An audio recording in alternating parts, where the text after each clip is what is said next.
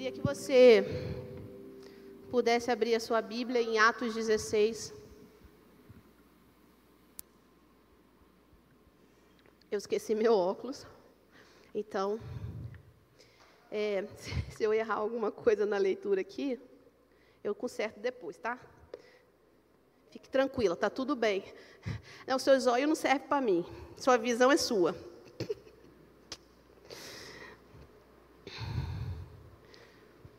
E nós iremos conversar um pouquinho hoje sobre posicionando-se no lugar de oração. Sabe? À medida que, que nos posicionamos nesse lugar, o que, quais, quais tesouros encontramos nesse lugar? Quais tesouros? E eu quero falar com você sobre isso.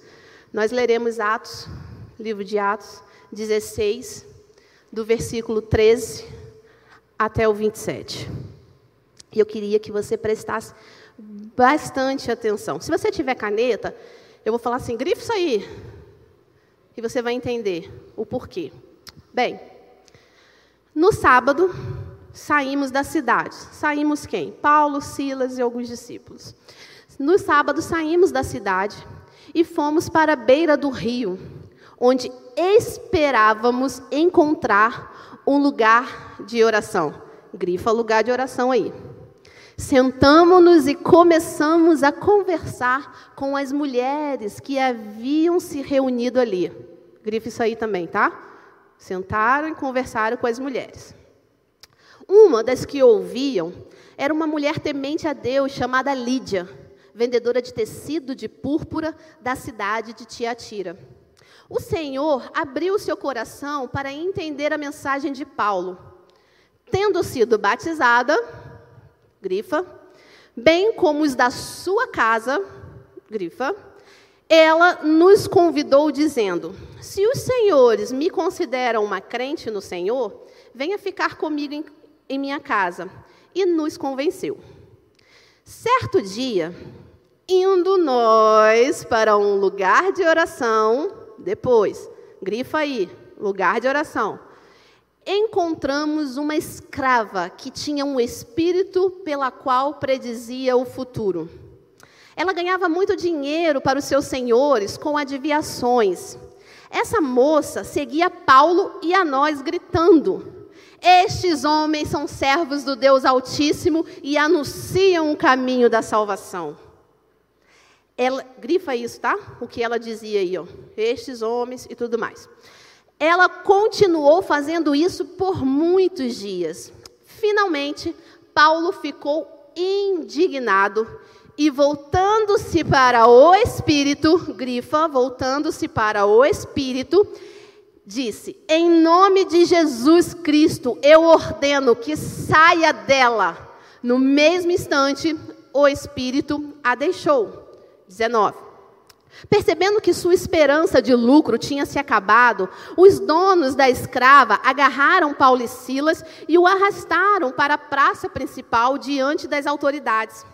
E levando-os aos magistrados, disseram: Estes homens são judeus e estão perturbando a nossa cidade, propagando costumes que a nós, romanos, não é permitido aceitar nem praticar. A multidão ajuntou-se contra Paulo e Silas e os magistrados, e, e, os magistrados ordenaram que se lhes tirassem as roupas e fossem açoitados. Depois de serem severamente açoitados, foram lançados na prisão. O carcereiro recebeu instrução para vigiá-los com cuidado. Tendo recebido tais ordens, ele os lançou no cárcere interior e lhes prendeu os pés no tronco. Por volta da meia-noite, Paulo e Sila estavam orando e cantando hinos a Deus. Grife isso aí, orando e cantando hinos a Deus. Os outros presos os ouviam. De repente, houve um terremoto tão violento que os alicerces da prisão foram abalados. Imediatamente, todas as portas se abriram e as correntes de todos se soltaram. Bem, o que precisamos entender é que oração é muito mais do que palavras, muito mais do que ritos legalistas, vai muito além disso. normalmente ficamos tão preocupados com palavras, com formalidades, de gestuais em nos posicionarmos diante de Deus, né? As palavras que iremos usar e tudo mais, tentar arrumar, engessar aquela oração. E ainda que ela venha alguma, muitas vezes acompanhada de boa intenção, né? Nós queremos é, nos apresentar bonito diante de Deus, usar palavras bonitas diante de Deus, vem, muitas vezes vem acompanhado de boa intenção, mas nos esquecemos que oração vai muito além de mera formalidade. Oração vai muito, muito além de palavras que são proferidas. Oração nos leva a lugares inimagináveis. Inimagináveis. E eu queria só compartilhar um texto de Lucas que com vocês aqui, e ele fala exatamente da diferença de uma oração hipócrita e legalista, de uma oração sincera de arrependimento. Só para nós iniciarmos aqui. E esse texto diz assim: Dois homens subiram ao templo para orar. Um era fariseu, o outro publicano. O fariseu em pé orava no seu íntimo. Ele não estava gritando para que todos ouvissem, né?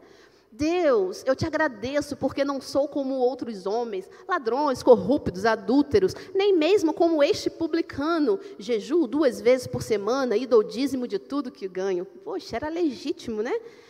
Mas o publicano ficou à distância. Ele nem ousava olhar para o céu, mas batendo no peito dizia: Deus, tem misericórdia de mim que sou pecador. Eu digo que este homem, e não o outro, foi para casa justificado diante de Deus. Porque quem se exalta será humilhado, mas aquele que se humilha será exaltado. Só para nós começarmos a entender. Esse, Luca, esse texto está em Lucas 18. É a referência, caso você queira anotar aí. Bem, a oração nos leva ao lugar de entendermos a nossa condição. Sabe? Há lugares não alcançáveis por meio da nossa natureza humana. Somente esse lugar de oração pode nos colocar na posição no qual fomos criados para viver. No qual fomos criados. E Paulo entendia a importância da oração. E ele entendia isso de tal forma, gente, que fazia da oração a força motriz para o seu ministério. Paulo fazia do lugar de oração a força motriz para o seu ministério. E tem uma frase no livro Oração, né, é, o segredo clássico dos líderes através dos séculos. Fica tranquilo, não precisa perguntar agora que livro é esse, você vai ter no módulo Clame 1, tá tudo bem. Está tudo bem, essa fonte não é minha, estou dizendo a verdade aqui. E ele diz que a oração é a chave que abre os armazéns da graça e do poder de Deus. A oração é a chave que abre os armazéns da graça e do poder de Deus. Tudo que Deus é, tudo que Deus faz, toda vontade que há nele está à disposição da oração. E o resultado será em gente sendo alcançada, curada e transformada. Sabe? Ah, a oração manipula Deus? Não, é isso que eu estou falando. Eu estou falando que tudo que, toda a vontade dele está sobre, ele lança sobre a oração. Entende isso? Tem diferença.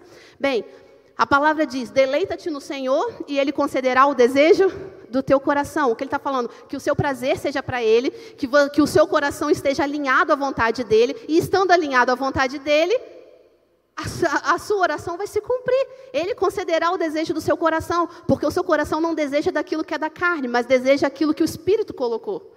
Entende isso? É disso que nós estamos falando. Esse armazém está lá. Tudo de Deus está lá e a chave é a oração. Mas não é a oração segundo a nossa vontade. É a oração segundo os desígnios de Deus. E eu, quando estava preparando isso aqui, eu me lembrei de uma conversa uma conversa que eu tive alguns dias atrás com a pastora Érica. Nós estávamos conversando sobre algumas manifestações de Deus no nosso meio. E aí nós falávamos isso e Érica falou assim, Aline, sabe, é, tudo isso que Deus tem feito, Ele desemboca em missões. Eu falei assim, é verdade, Érica. É verdade. Toda manifestação, tudo que Deus tem nos entregue nesse tempo, todos os recursos, sabe? Esse mover delicioso de Deus, os dons que Ele tem distribuído, sabe? O, a, o recurso que Ele tem nos entregue, tudo tem a ver com gente. Deus não tem feito tudo que tem feito no nosso meio para que fiquemos gordos, inchados. Só que, para chegarmos a esse lugar, se tudo desemboca em gente, em missões, tudo começa através da nossa oração. Tudo se inicia através da oração.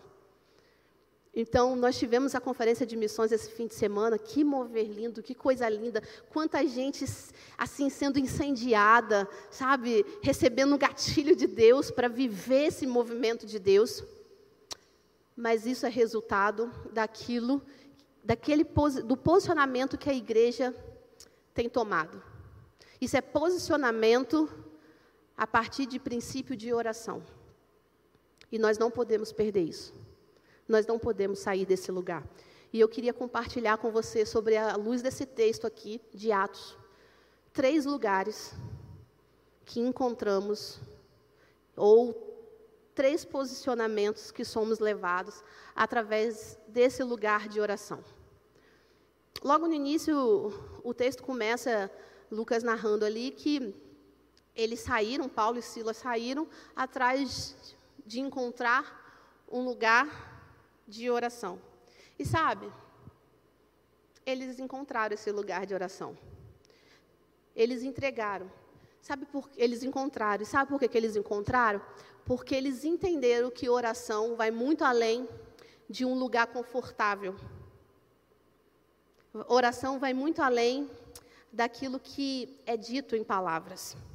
A oração é o lugar da oportunidade.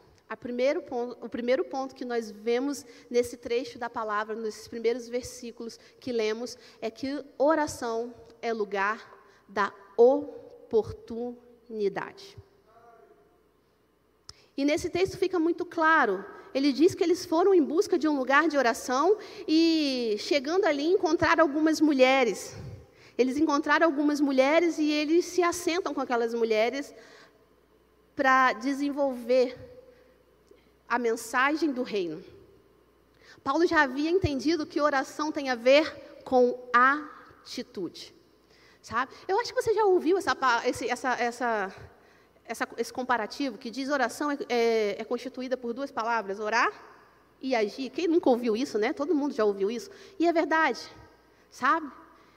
Paulo já havia, já havia entendido isso, que oração tem a ver com atitude. E assim, eu não estou dizendo aqui que você não tem que ter o seu momento a sós com Deus, que você não tem que estar no seu quarto no secreto, que você não tem que se desnudar na frente desse Deus, sabe? Que você não tem que entregar se, ou se entregar a Ele intimidade. Não é isso que eu estou falando, sabe? Nós precisamos disso, porém a nossa oração precisa extrapolar as paredes sabe? As paredes do nosso quarto, as paredes da nossa sala, as paredes da nossa casa.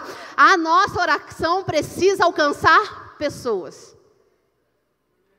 Através da oração nós encontramos essa oportunidade. Sabe por quê, querido? Quando você ora aqui, se você entendesse, se nós entendêssemos o alcance da oração, sabe? Você, a sua oração pode alcançar quem está do outro lado do mundo.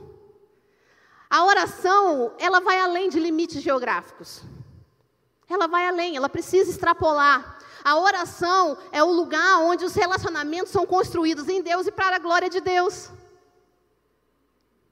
Se nós ficarmos eternamente trancados no nosso quarto, fazendo as orações mais bonitas, sentindo a presença de Deus, sim, a manifestação, sim, mas isso não extrapolar o ambiente onde nós estamos, não cumpriu o propósito, não cumpriu finalidade. Finalidade é gente. Começa na oração, mas termina em gente termina em gente sendo transformadas. E a oração, ela necessariamente precisa passar com pelo menos três clivos. A oração, nós precisamos entender que é um diálogo onde Deus é o centro.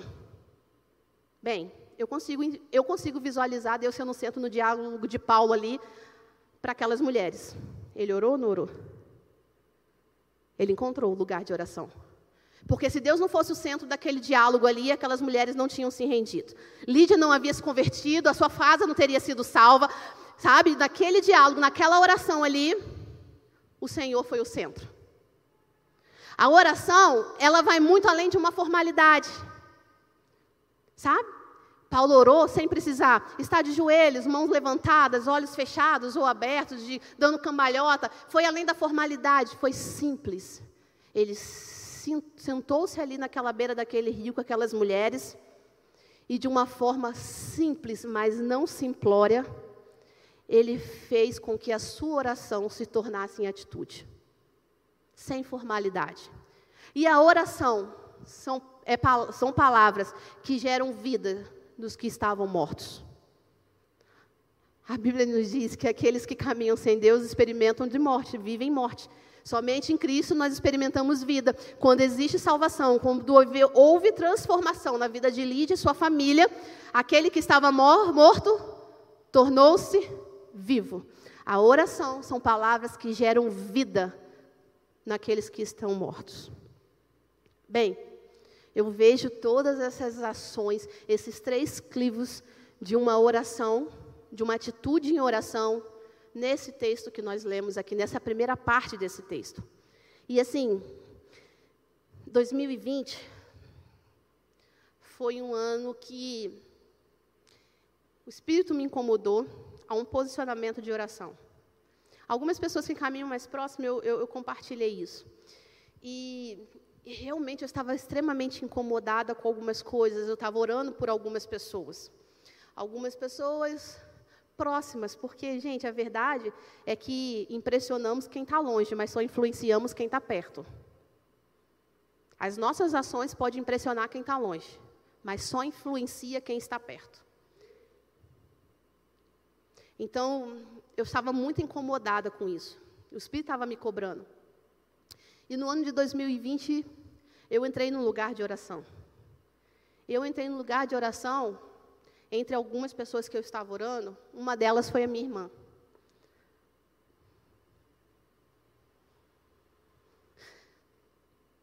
E todos os dias, eu tinha um despertador no meu relógio para que não me deixasse sair do meu quarto, fazer qualquer outra coisa, sem que meu joelho se dobrasse por a vida de algumas pessoas, incluindo a dela.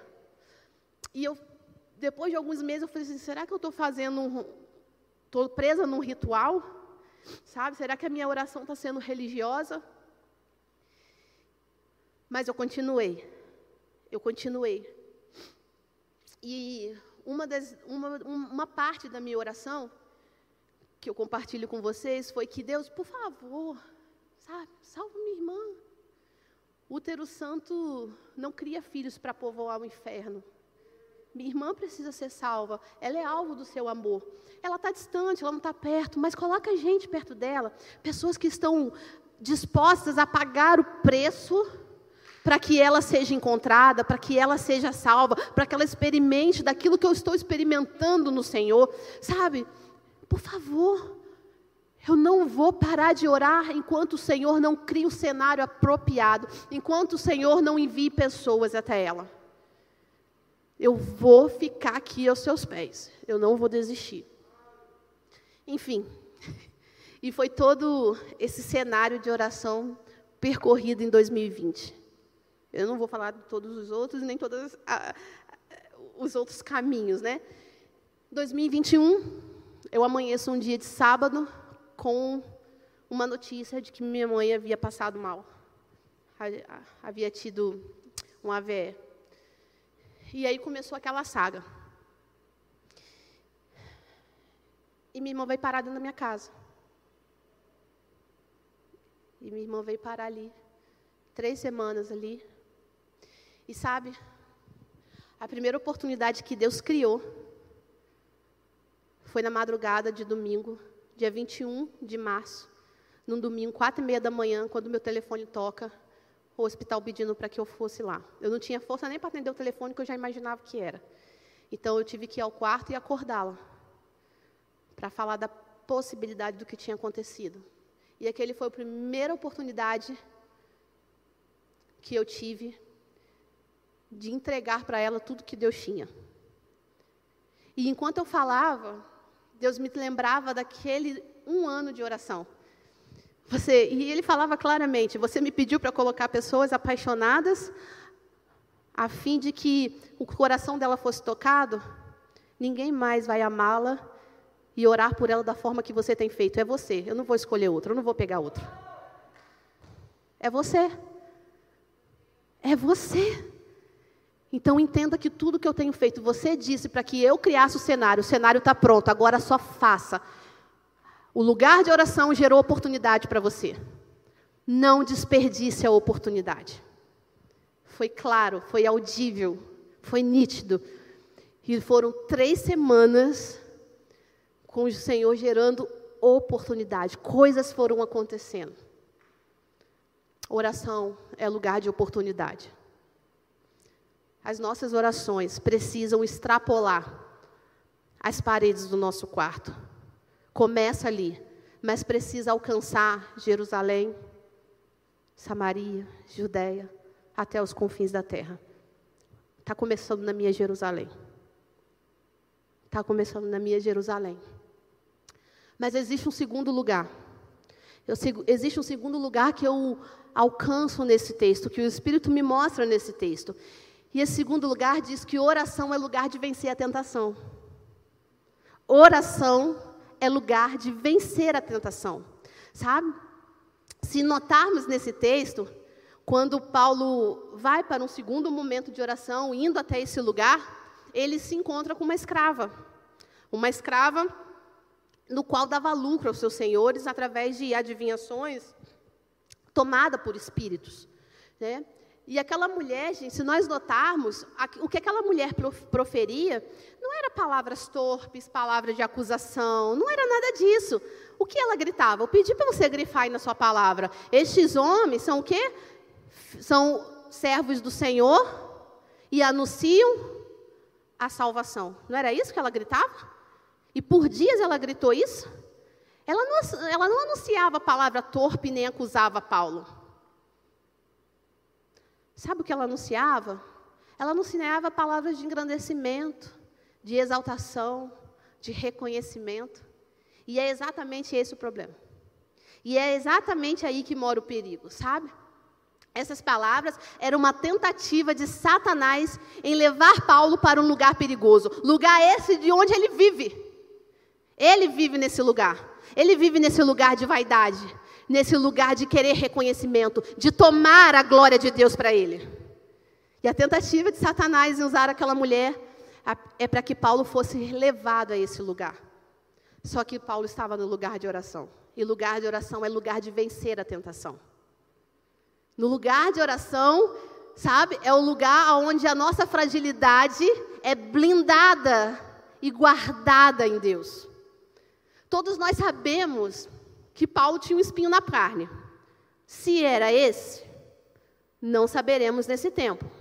Talvez lá na glória. Mas a verdade é que ele tinha. E a verdade é que nós, todos nós temos. E todos nós passamos pelo clivo da vaidade. Eu não tenho vaidade. Mentira. Tem vaidade sim. Tem vaidade. Todos nós temos vaidade. Algumas vaidades tendem para cima, outras vaidades tendem para baixo, mas o fato que tudo é vaidade. O autor diz isso, vaidade, tudo é vaidade. Paulo, gente, presta atenção. Paulo era um, era um cidadão, ele havia, ele, ele havia conquistado cidadania romana, era um homem culto, importante. Imagina, as pessoas o temiam. Você acha que nesse homem não havia vaidade? Foi desse lugar que o Senhor o tirou. Deus, ele o colocou, subjugou, botou Paulo sobre, sobre a, a missão dele. Ele, e Paulo se submeteu a esse lugar e agora Satanás tentava levar Paulo de volta para esse lugar. Sabe? A verdade, gente, é que existe uma sabedoria que não é entregue aos espíritos de trevas. Existe uma sabedoria que não é entregue a qualquer pessoa. Sabe? E esse lugar, e essa sabedoria, nós só poderemos acessá-la, ter acesso a ela, com humildade e submissão. Humildade e submissão. E sabe? São duas coisas que são o oposto da vaidade. Humildade e submissão está em rota de colisão com vaidade, ou a vaidade está em rota de colisão com humildade e submissão. O autor de Hebreus, ele Hebreus 5, ele fala isso. Ele fala que existem alimentos, essa sabedoria, esse conhecimento que, que é liberado para a gente, ele não pode ser consumido por qualquer pessoa. Ele não pode ser consumido por crentes infantilizados. Ele não pode ser consumido por bebês espirituais. Ele é consumido, sabe por quem? Por gente grande, por adultos, por pessoas amadurecidas em Deus. E ele diz assim: Mas o alimento sólido é para os adultos, os quais, pelo, exer pelo exercício constante, tornaram-se aptos para discernir tanto bem quanto mal. Não sou eu que estou dizendo, é a palavra. Mas o alimento sólido é para adultos, é gente grande. Vamos permanecer infantilizados. Vamos permanecer meninos na fé até quando? Sabe? Esse conhecimento que buscamos em Deus nos faz conhecer tanto os desígnios de Deus, mas também nos leva a conhecer os desígnios do diabo. E nós precisamos conhecê-lo sim, porque conhecendo os desígnios dele, podemos combatê-lo com as armas que, eles forjam, que ele forja contra nós. Sabe? Nós chamamos isso, esse, esse, essa, esse lugar onde nós alcançamos de discernimento em conhecer os desígnios de Deus, mas saber qual é o modus operandi do diabo, nós chamamos isso de discernimento. Discernimento espiritual, discernimento de Deus. E munidos desse discernimento, conseguimos identificar, sabe, os seus golpes. Onde o diabo tenta nos acertar. Sabe por quê, queridos? É um, é um inimigo invisível. Se Deus não nos desse essa, essa, essa instrumentalidade, seria quase que uma luta desigual, covarde, mas não é. Mas não é. Não é porque o Senhor nos municia de toda a instrumentalização necessária para combatermos esse inimigo. Nós é que estamos permanecendo meninos na fé, não tomando posse desse alimento sólido que Hebreus fala, sabe? Podemos identificar as iscas escondidas, reagindo de forma imediata às suas investidas, à investida do mal, sabe? sabendo onde o diabo deseja nos levar em determinadas situações, não, não, seremos levados a lugares de angústia, a lugares de medo, sabe? Não seremos a lugar, levados a lugar de desistências. Quantas vezes desistimos? Quantas, quantas vezes recuamos no meio do caminho, sabe? Não lançaremos a nossa ira em direção àqueles que nos cercam. Não, não lançaremos a nossa ira em direção ao inimigo errado. Nós precisamos lembrar que o diabo ele só se utiliza daquilo que já está dentro de nós. Ele não cria nada novo. Se eu conheço os desígnios de Deus, eu conheço também quem eu sou em Deus. Eu conheço também as minhas fragilidades. E eu conheço também qual é o modus operandi do diabo imediatamente eu consigo reagir à investida dele. Foi isso que Paulo fez. Aquela mulher começou a levar palavras de engrandecimento, de exaltação, a fim de tirar Paulo do lugar onde Deus havia estabelecido para Paulo e o texto diz claramente que ele vira-se para aquela mulher, e, ele, e, o texto não fala assim, e falando aquela mulher, não, ele disse, e dizendo ao espírito que habitava nela, porque Paulo identificava que não era ela, que a luta dele não era contra a carne, que a luta dele era contra aquele espírito que dominava aquela mulher. Ele expulsa o espírito que havia nela. Tem um filme que nós passamos, se eu não me engano, se não me falha a memória, acho que é no Cresça 1. Um trechinho do filme que fala sobre o advogado do diabo. Quem já viu esse filme? O advogado do diabo. E aí, no, já mais para o final, assim, do filme, aquele, aquele advogado que estava é, batalhando, trabalhando numa causa, E ele percebe que aquilo ali, aquela causa ali, era desonrosa, não era legítima, e ele consegue vencer aquele obstáculo, e no, e no meio do, do tribunal, ele se retira da causa, ele diz que não ia defender aquela pessoa, aquele homem que estava totalmente errado, porque ele sabia dos erros daquele homem, a, sobre a, o, a punição, sobre uma punição de ser caçado, de ter a, a sua su, o seu direito a, advogar sendo caçado e tudo mais, e ele sai daquele tribunal e tudo mais. Então, quando ele está descendo a escada, um repórter o chama, ele está descendo a escada com a moça, aí o repórter o chama e fala assim: O que, que aconteceu lá dentro? Você sabia que você pode perder a sua carteirinha, não sei o quê? Aí ele falou assim: Olha, eu não quero falar sobre isso, eu fiz o que eu precisava fazer, ainda que isso me custe. Eu estou abreviando aqui, estou né, explicando do meu modo as palavras daquele filme. E aí aquele repórter fala assim: Mas olha, se você der uma entrevista para gente, se você estiver aqui conosco, você sabe que eu, eu, nós podemos reverter e você sair como o salvador dessa, dessa situação, e aí nós podemos mudar. Imagine como as pessoas irão amar você, irão se identificar com você e tudo mais. E aí, aquele repórter, na verdade, aguça a vaidade que havia no coração daquele advogado. E você vê no semblante dele a expressão de um futuro mais promissor do que ele já tinha tido até aqui. Quem ele poderia se tornar? E ele vai, desce as escadas, e quando ele sai, aquele advogado, aquele repórter se transforma na figura do diabo. Sabe? Nós temos que ter cuidado. Nós temos que ter cuidado para que o sucesso alcançado na nossa caminhada em Deus, no nosso ministério, não se torne combustível para alimentar a nossa vaidade. Cuidado. Nós temos que ter cuidado, sabe o quê? Com os, os bajuladores, com os aduladores, sabe? Com aqueles que exaltam mais a obra das nossas mãos do que o Senhor que tem sustentado essa obra. Cuidado. Cuidado, fuja do lugar de vaidade. Sabe por quê, querido? a vaidade é o pecado que abre porta para todos os demais. A vaidade é o pecado que abre porta para todos os demais. Todo lugar de vaidade, de arrogância, precede a queda. Não fui eu quem falei isso. É a palavra, é o Senhor.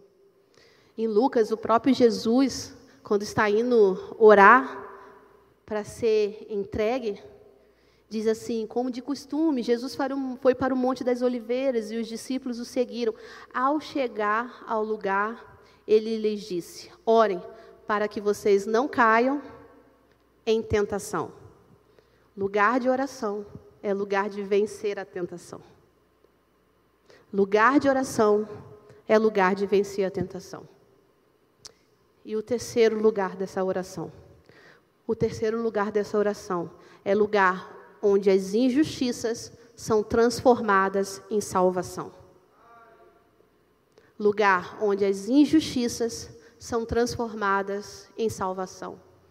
Paulo entendeu aquela situação que é aquela situação que, que viria depois dessa mulher, né? Ele liberta aquela mulher do espírito, daqueles espíritos malignos. Os seus senhores ficaram extremamente revoltados porque perderam a sua fonte de lucro. E você sabe da história, nós lemos aqui, né? Ele é açoitado, ele é lançado no mais, na, no mais profundo da prisão, tem os seus pés acorrentados ali. Paulo estava sendo injustiçado porque Paulo não havia feito mal algum a fim de sofrer isso. E não era só isso, mas Paulo era cidadão romano.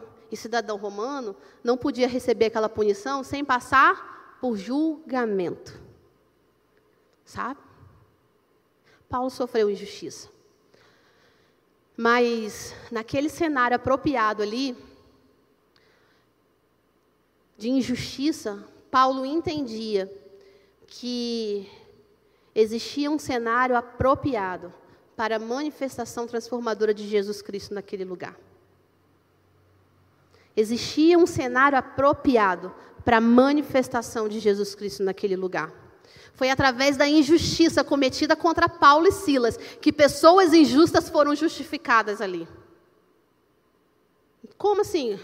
Nós lemos, se você continuar lendo o texto, você vai ver que o carcereiro se converte, a família do carcereiro se converte, e quem sabe não tantos outros prisioneiros que ali estavam também aceitaram Jesus naquela noite, naquela madrugada, né? Sabe, querido? Foi através da injustiça cometida contra o filho do homem que somos justificados hoje. O nosso padrão de injustiça em nada difere daquele carcereiro, daquelas pessoas que fizeram aquilo contra Paulo. Sabe? Daquelas pessoas que crucificaram o meu e o seu Jesus. A injustiça sofrida ou a injustiça praticada é cenário apropriado para salvação e transformação. É cenário apropriado. Sabe, mas, no entanto, não basta saber disso. Existe um processo a ser percorrido para que a justiça de Deus se estabeleça. Existe um processo a ser percorrido e Paulo percorreu esse processo, sabe? E esse processo, ele começa a partir daquilo que vivemos e entendemos acerca de Efésios 6. O que, que diz Efésios 6?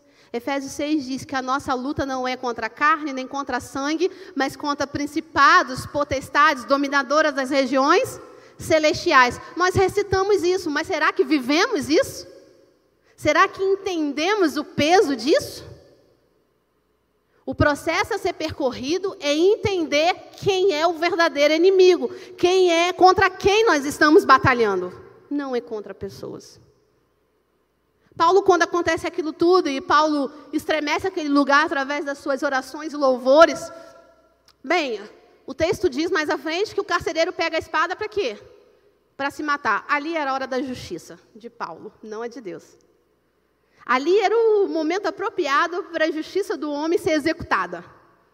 Mas não a de Deus. Mas não a de Deus, sabe? Existe processo a ser percorrido. Nós precisamos entender e viver na íntegra Efésios 6. Nós precisamos. Sabe qual é a razão, querido? Sabe qual é a razão do diabo que já foi vencido há milhares de anos atrás. Você crê que o diabo foi vencido? Você crê nisso? Não, eu acho que você não crê. Você crê que o diabo foi vencido? Porque o texto diz que na cruz ele foi vencido.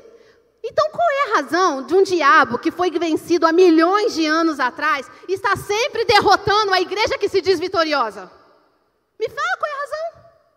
Sabe qual é a razão? É que estamos constantemente lutando um contra os outros e não contra ele. Lemos a palavra, proclamamos a palavra, mas não vivemos na íntegra. Não as colocamos em prática. Sabe? Estamos constantemente lutando contra um contra os outros. Querido Fred, você não é o meu inimigo. Baiano, você não é meu inimigo. Mirinha, você não é minha inimiga. Nós temos um inimigo comum, e o inimigo é nosso, não é de Deus, porque Satanás não pode se comparar. Não existe inimigo para Deus. Ele está sobre tudo e sobre todos. Então só temos um inimigo e ele se chama Diabo, Satanás, Belial, qualquer coisa que você quiser falar. Qualquer nome que você quiser dar. É ele. Ele é o nosso inimigo. Temos desperdiçado horas reagindo de maneira totalmente humana, assim, da forma mais possível de humanidade, em nome de uma justiça. Justiça essa que nada tem a ver com a justiça de Deus. A justiça de Paulo ali era deixar que aquele homem se matasse. Mas a justiça de Deus é que aquele injusto se tornasse justificado nele. Sabe? Enquanto brigamos com os nossos líderes, com a nossa família, com os nossos irmãos em Cristo, com bandeiras de igreja, enquanto gastamos energia brigando, simplesmente porque aquelas pessoas não fizeram algo que achamos ser correto ou que difere das nossas opiniões, Satanás está correndo a solta pela terra e a culpa é nossa. Satanás está correndo a solta pela terra. Mas talvez você possa, você que está em casa, você que está aqui, pode dizer assim, mas e quando a pessoa realmente comete obras de injustiça? Sabe? Quando realmente ela está errada, é nítido, é visível. Ela está totalmente errada. E aí? Ainda assim, querido. Ainda assim, continuamos lutando contra o mesmo inimigo. Ainda assim, continuamos lutando contra o mesmo inimigo. O adversário não mudou. O adversário não ganhou nome, CPF, endereço. O adversário continua sendo o diabo. Sabe? Precisamos usar as armas corretas e nos posicionarmos de forma certa. Precisamos. Precisamos entender que nunca lutamos contra pessoas. Precisamos entender que, mesmo, gente, mesmo quando saímos vitoriosos de um confronto, saímos derrotados. Saímos derrotados. Porque o reino de Deus não foi estabelecido através de nós. Porque lutamos contra um inimigo errado. Sabe? Podemos estar certo naquilo que pensamos e ainda assim abrigar uma atitude errada. Podemos até estar correto, mas abrigarmos atitudes erradas, porque brigamos ou utilizamos as armas que nos foi entregue de forma errada, totalmente errada. Podemos estar defendendo uma doutrina certa, mas se para fazê-lo ferimos pessoas, ferimos irmãos, estaremos abrindo brecha para que o inimigo entre na igreja. Para que ele adentre as portas da igreja do Senhor, da noiva preciosa do Senhor. Sabe, mesmo estando com toda a razão, com mais razão que possamos ter, não é lutando contra carne e sangue que contribuiremos para a expansão do reino de Deus. A nossa justiça precisa exceder muito a dos escribas e fariseus. Muito.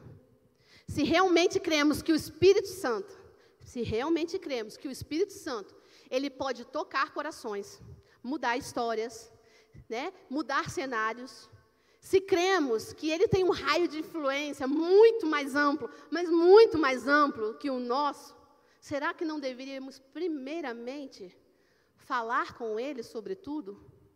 Será que não deveríamos levar para ele as nossas preocupações, os nossos medos, as injustiças sofridas, porque sofremos injustiça, mas não tem como você andar reto diante de Deus, você ser uma noiva limpa, sabe? De você se apresentar íntegro diante de Deus e não sofrer injustiça. Jesus não passou, por, Jesus não ficou livre disso. Você acha que eu e você vamos ficar?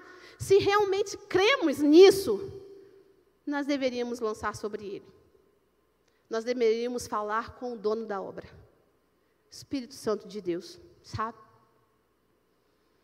Infelizmente, na grande maioria das vezes, na grande maioria, nós só buscamos a Deus quando as, as nossas tentativas se frustram. Quando as nossas tentativas de exercer justiça se frustram. Aí é quando buscamos ao Espírito o caldo já internou na maioria delas. O caldo já entornou na maioria delas.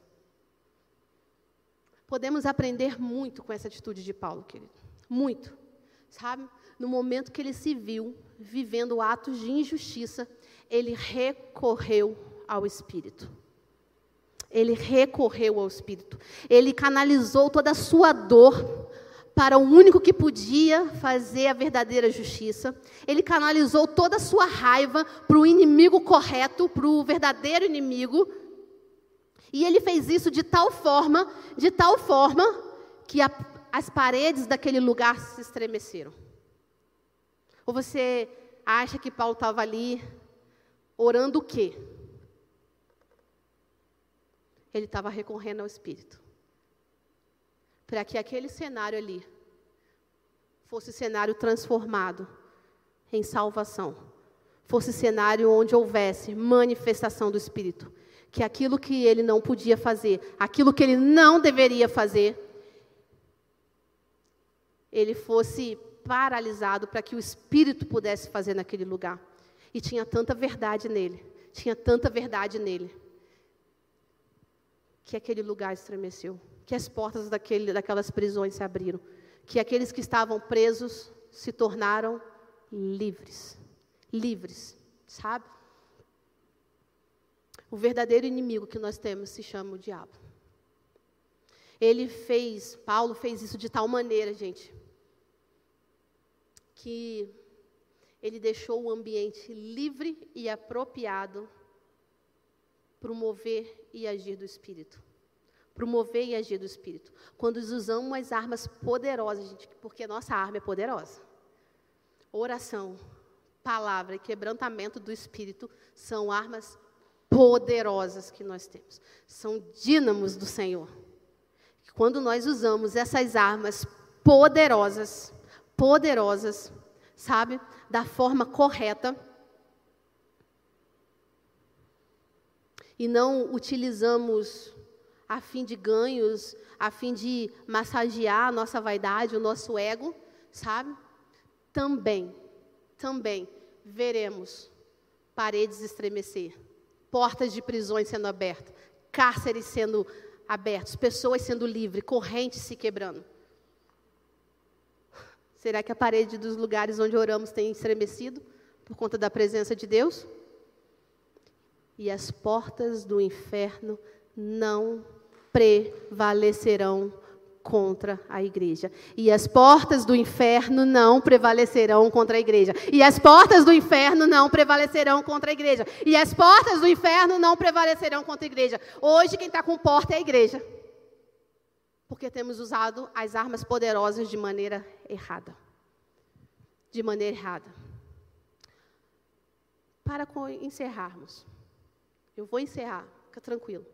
Vou encerrar.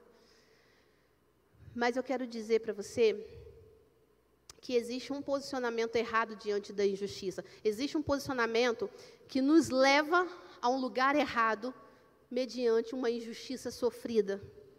Sabe? E esse e esse posicionamento, esse lugar, se chama um lugar de ira.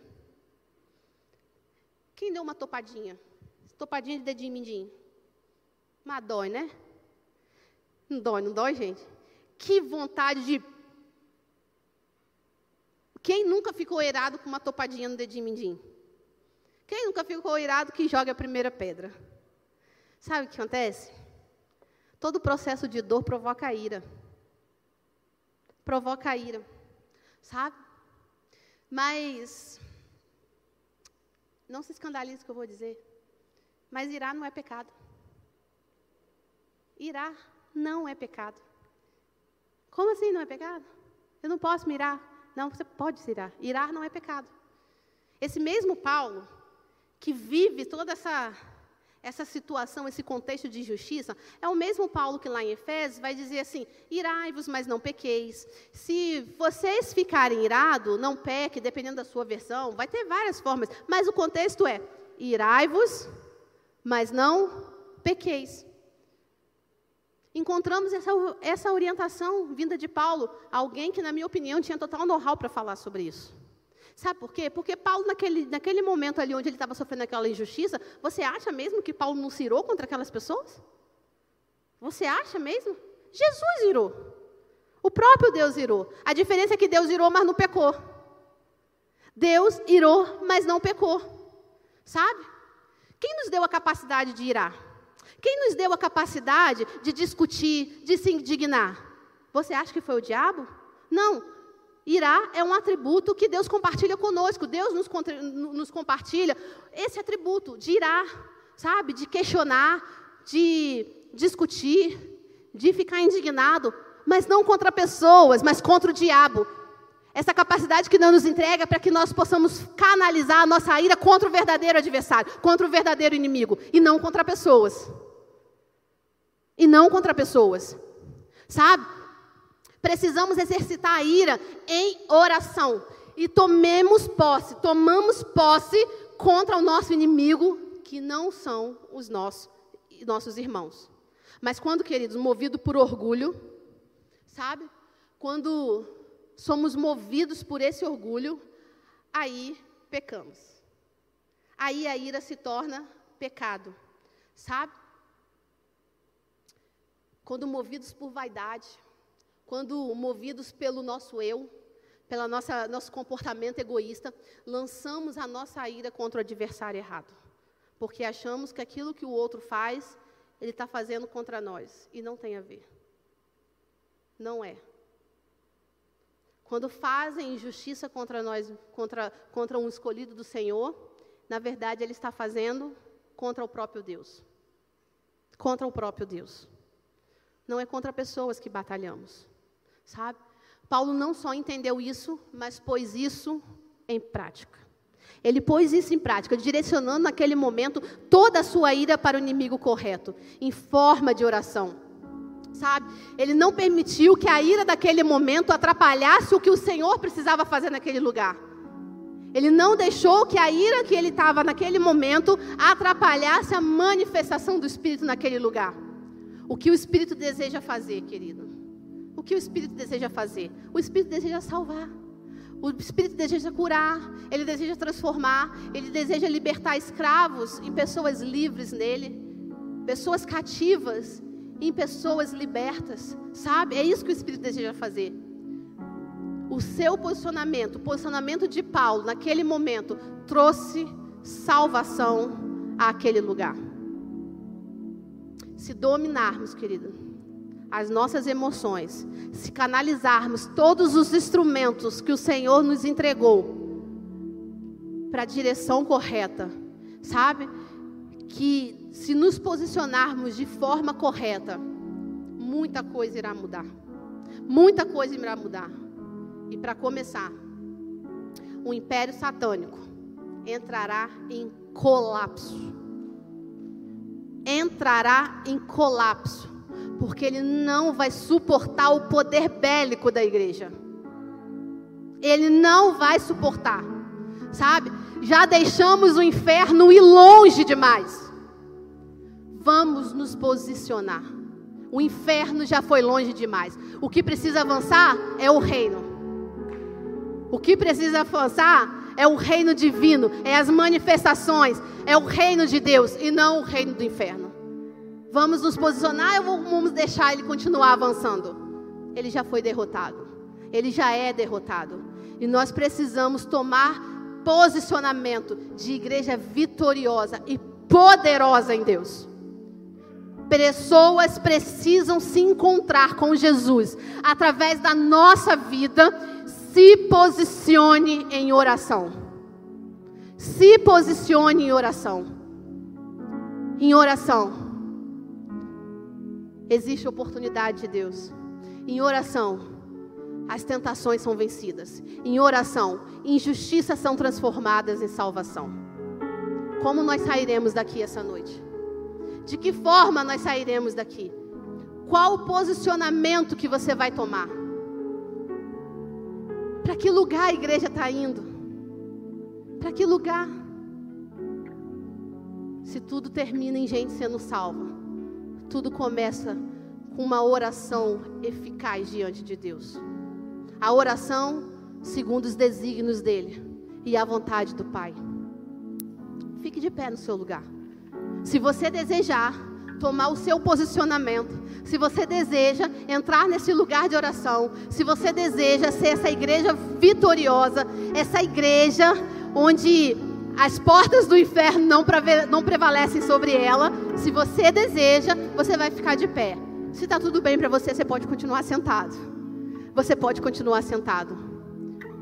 Qual o posicionamento de oração que nós precisamos tomar hoje? Quem precisa receber a oportunidade de Deus através da sua vida? Quais são as pessoas que precisam ser alcançadas por conta da sua vida? Quais são as pessoas? Ou quem é essa pessoa? Se posicione diante de Deus.